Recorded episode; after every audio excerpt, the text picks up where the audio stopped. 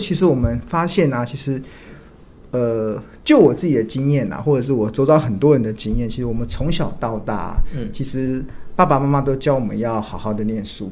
对，有吗？你爸爸妈妈有教你好好念书？有啊，他说：“ 哎，那考好的大学就可以找好工作。”对啊，为什么要找到好的工作？就赚钱了。对啊，就是你会有好的工作的收入嘛。对。那其实大家有没有发现啊？其实我们的收入来源啊，其实有两个，一个叫做主动的收入，一个叫被动的收入。对。这两个差别是什么？主动的收入就是你要去上班，你要去付出才会有的收入，这个叫做主动的收入，这叫工作的收入嘛。那我们从小到大其实都是被。教育要好好的念书，要考上好的大学，然后要要以后拿到好的成绩，然后以后可以进入到好的公司，然后可以去有好的薪水。但是其实我后来慢慢发现，其实你有好的主动的收入跟工作的收入，其实还不够哦。你真正能够乐活退休啊，其实很重要的关键是你必须要有所谓的被动的收入。所谓的被动的收入，就是你坐在家里啊。钱就会从窗户飞进来，这种这么特别，这种就叫做被动的收入了，就是什么样子的工作是什么样子的收入，是你坐在家里就可以，钱就会从窗户飞进来。有时有时候多到你必须得把窗户关起来，那个钱真的太多了。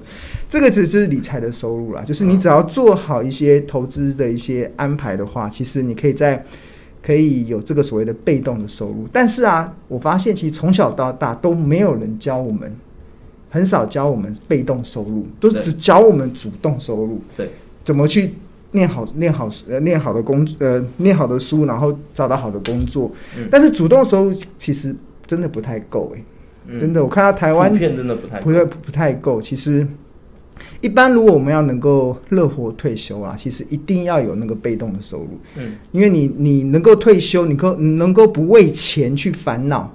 你可以不会为钱工作，你一定要有一个被动的收入嘛？那你这样子才能去创造一个好的一个乐活退休的一个状态。那这也是我们台湾现在目前我看到很多状况，尤其我看到现在很多的人他可能在领，呃，可能主动的收入没有这么高的同时，其实我觉得在某一部分其实也要想办法去拉高你的被动收入。那甚至你的主动收入不错，其实你也要一部分的钱去挪到。去做所谓的被动收入的规划，因为这个会攸关你能不能乐活退休的一个关键呢。嗯，那这几年其实我因为媒体职务的关系，其实我接触到很多的一些呃投资达人，然后我觉得有有些人故事，有些人故事其实还蛮励志的。嗯，就比如说有一位大学教授，有一有一有一在他带大学哦，在当大学，你觉得大学教授的薪水好不好？应该听起来不错。就台湾的大学教授，现在一个月就十几万了，十几万，十几万很多。呃，普遍的人来比的话，对啦，其实是算还算不错。嗯。但是其实那这位大学教授，他他惊觉啦，其实他光靠他的主动收入，好像没有办法去指引他未来想要的退休生活。嗯。尤其这几年，可能政府他。做了很多军工价的改革，所以你退休金可能会越领越少。在越领越少的情况之下，其实这位大学教授他其实是从四十五岁才开始学投资哦。哎，这个很难得，就是一个大学教授，他他可能在他某在他的专业已经是在他专业领域中已经很专业，但是他却却愿意开始从零开始认真的去学习，因为他认为其实只有把。投资这件事情啊，当做一技之长来学习啊，那自然而然就能够创造你乐活退休的一个条件呢、啊。嗯。那我看到这个大学教授其实还蛮的成果，其实还蛮不错。他现在目前啊，月领啊，他现在他现在已经退休了。嗯。他现在已经完，他现在已经不用再再去学校教书了。自己退休对吧？自己退休了，呃，没有啊，时间到退休的这样子。他现在目前光领这个每个月啊，光领那个现金股利。嗯。我们投资股票不是有现金股利吗？嗯。每个月就可以领到十八万。每个月领到十八万，很多哈。比他在上班的时候还多。比他上班的还要多，对啊。嗯。这个这个其实他就可以真正乐活退休了。然后我们那时候问他怎么做的嘛，其实他说其实他就是。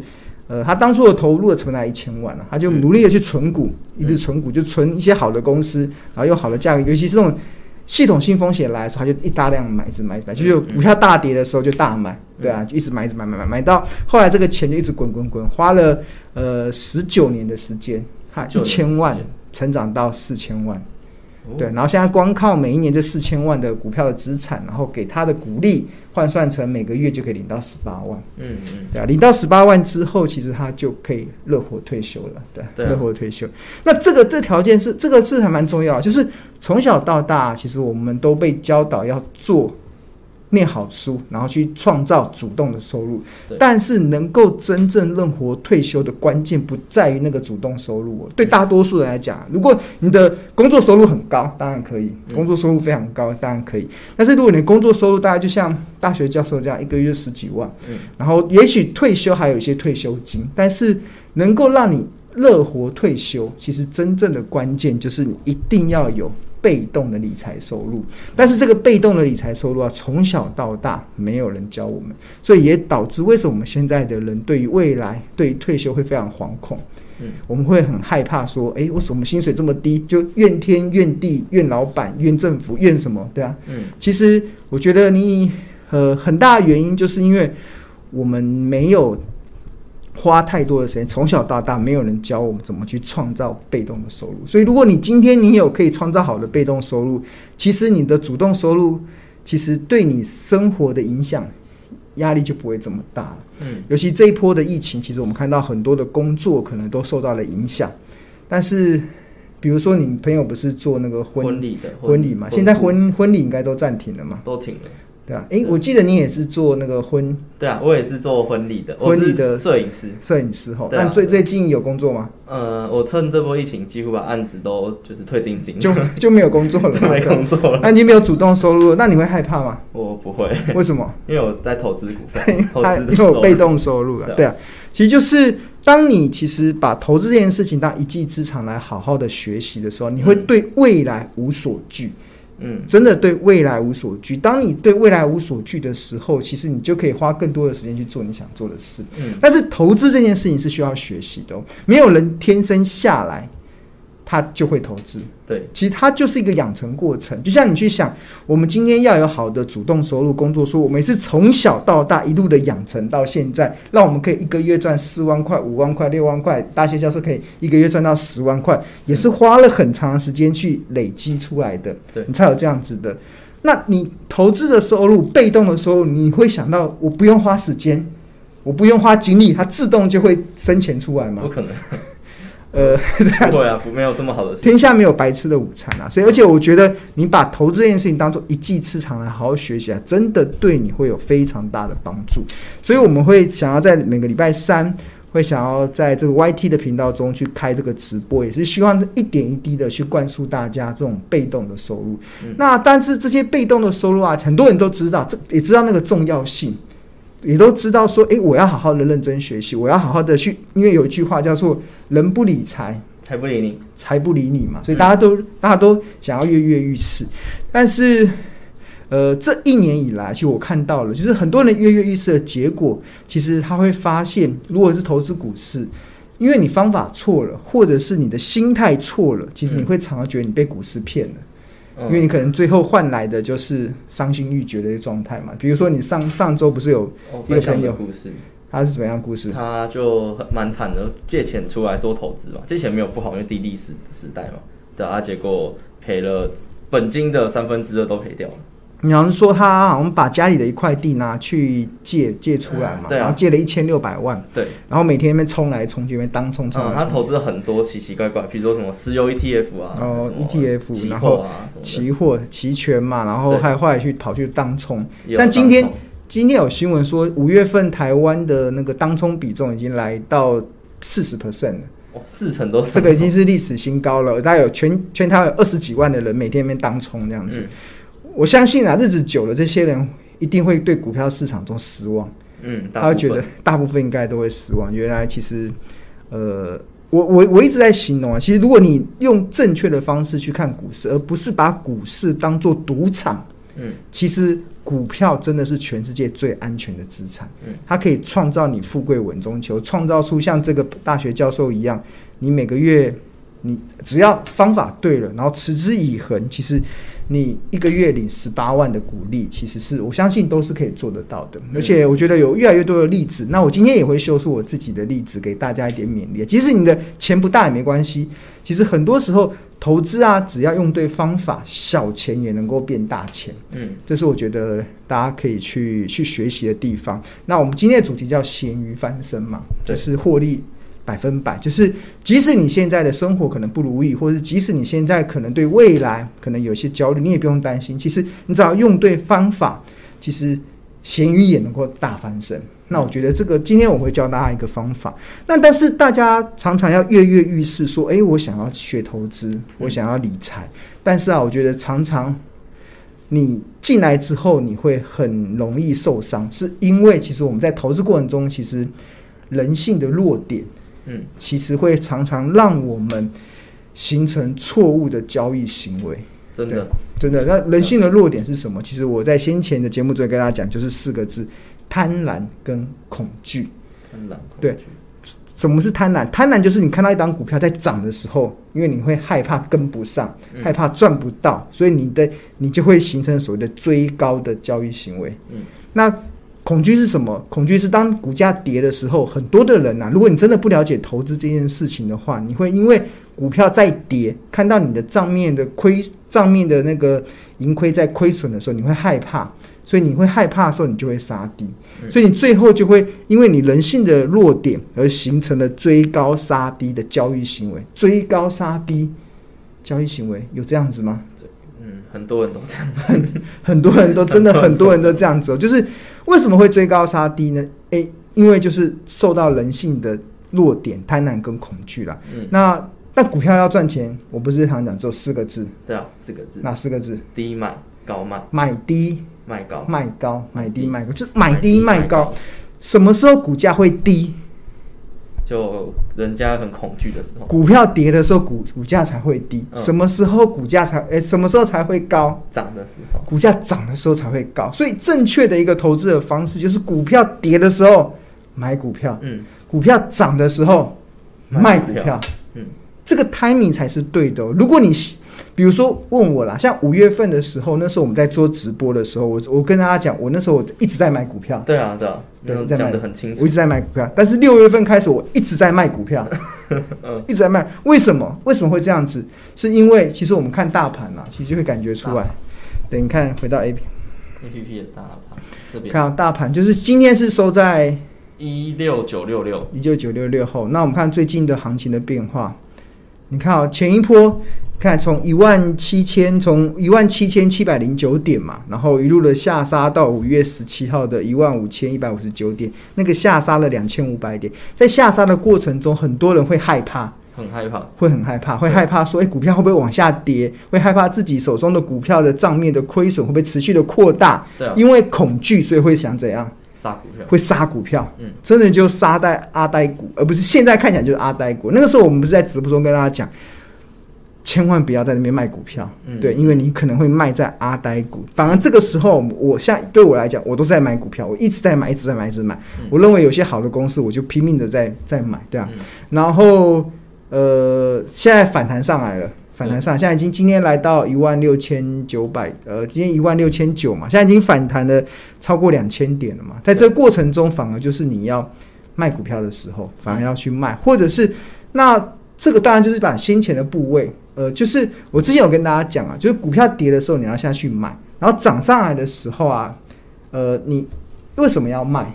要资产配置。一部一部分是一呃一部分是资产配置，一部分是因为如果有些股它已经到来到昂贵价了，对，当然就要卖啊。嗯，那像我最近卖的股票都是股价已经来到昂贵价了，嗯，昂贵价要买还是要卖？要卖，当然是要卖，因为它已经到了昂贵价了，我不可能在这个时候买嘛。嗯，那为什么到昂贵价要卖？就是因为我我要获利了结啊，对啊，我要见好就收嘛，我要见好就收，接下来会陆陆续续的每每每一张都是。赚百万起跳的对账单，对啊。嗯，今天今天我们在日报中还有公布获利还蛮吓人的一个。那、啊、我还没看日报，还没看日报，对，这就是一四五七的这个一进嘛。你看我我我这这一档的投资其实就是呃六月份呃六月份的时候就开始卖嘛，然后我们现在这这一档的投资其实我当初买进七十张，然后成本是八十二万七，八十二万七，然后。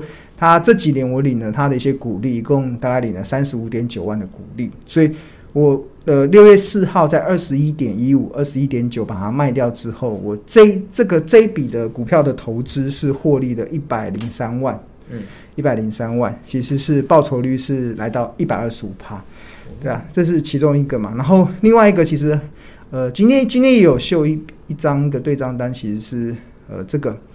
这个是另外一档股票，是二六四三的捷讯。这这个张数，我手中的张数蛮多，但是我今天六月九号的时候有卖十张，卖在九十一块。然后当初的成本其实还蛮低，大概只有不到三十块。对，所以你看这这一笔我的投资是，呃，成本是三三十一万，然后我卖掉之后，呃，赚了。加在持股这段时间，我赚了四领了四万块的股利，所以我合计这这笔十张的捷讯，我是获利六十三万，报酬率是两百零五趴。哇，三十万变六十三万？呃，不是哦，三十万变九十万，变变，他是赚了六十三万，是三十一万变了九九十万，然后再领四三十一万变九十四万，对，变九十四万。那这只是其中十张，我后面还有还有一些张数的，所以其实。这个都是小钱哦，这些小钱就可以累积变大钱。嗯，那很多人就问我，为什么要在九十一块卖，或者是我们刚才前面那张，就是为什么要在二十一块卖，二十一点九卖？对啊，为什么要在那边卖？因为到昂贵价了，你到昂贵价你不卖，什么时候要卖？对，我们回到那个 APP 好了。好，我们看一下那个宜进好了，一四五七的宜进。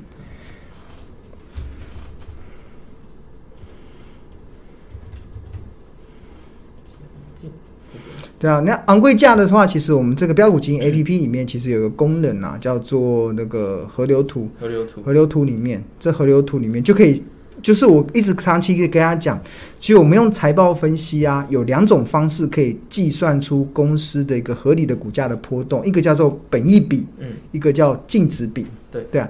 那这两种的一个方式，其实都可以计算出合理股价的波动。那像一进这样子的一个公式，其实我长期以来是用净值比去做一个衡量。嗯、那下面我们看面这张图啊，其实你点两下好了，点两下，对，它可以看得到，就是呃紫色的那个区块其实叫做昂贵，然后白色粉嗯粉红色那个区块叫合理，嗯，然后浅蓝色的部分那个叫做便宜。然后深蓝色的部分叫特价，然后红色的这个曲线叫做股价的走势。那其实呃，什么时候来到昂贵价？你就点两下之后，你会发现它的昂贵价到最右边大概是二十二块，前两天是二十一点九，二十一点九左右，就是它已经到那个紫色，大家有没有看到那个二十一点九五这个地方？就是它已经到了那个昂贵价了。嗯，所以到昂贵价是要买股票还是要卖股票？要卖股票，要卖股票，对，要卖股票。那我卖的。谁去买？追的人去吗？我也不知道，我也不知道为什么要去这个，这就是差别。就是我为什么我会跟大家讲说，我在投资市场中越久，我会发现股票市场存在的目的，就是看到有一群人在做傻事。嗯，我我会选择在这个地方卖股票，一定是它股价已经来到昂贵价了。但是我卖出去，一定是有人来买嘛。那为什么会有人来买？我蛮不在意的。他愿意用这个价钱跟你收。对啊，对，这就是。所以我就觉得啊，如果你真的把投资这件事情认真的学习，像老师一样，我们已经知道了一家公司的价值在哪里，它的昂贵价在哪里，嗯，那你就不会去那边追高杀低的。对，你反而股价在上面的时候，你是买还是卖？要卖，要卖啊！我当然是要卖股票，这时候卖掉之后，我才才有那个我才有现金再继续买。对，这个。就是到昂贵价当然要卖股票，但是如果你完全不知道一家公司的价值是什么，你就完全那边看股价的涨，你看可能看 K 线图好了，你就看个 K 线图，感觉好像，哎、欸，好像这个地方要不要买？它可能就是二一点九，我不知道为为什么要在那边急，它可能突破了，可能我不知道这有没有什么技术分析可以看。站上所有，关上所有均线，好像股价跳空上去，然后可能好像可以追，嗯，这就是你把。你把股票当做赌场，每天在那边看价格波动，那边以为它好像会上上下下，但是所有的公司它都有它合理的价格跟价值，合理的价值。嗯，那我们用财报分析的好处就是可以帮助大家，其实你可以呃百分之七十左右啊，就可以合理推算出一家公司合理的一个价值了。再讲啊，就是股票你要把它当做是投资的市场，而不是投机的市场。当你把它当做投资的时候，你就可以体验到老师说的这句话。股票真的是全世界最安全的资产。嗯，对，对，因为你你因为你当你知道价值的时候，你就可以很快速的去做一些做一些那个买低卖高的一些策略的调整。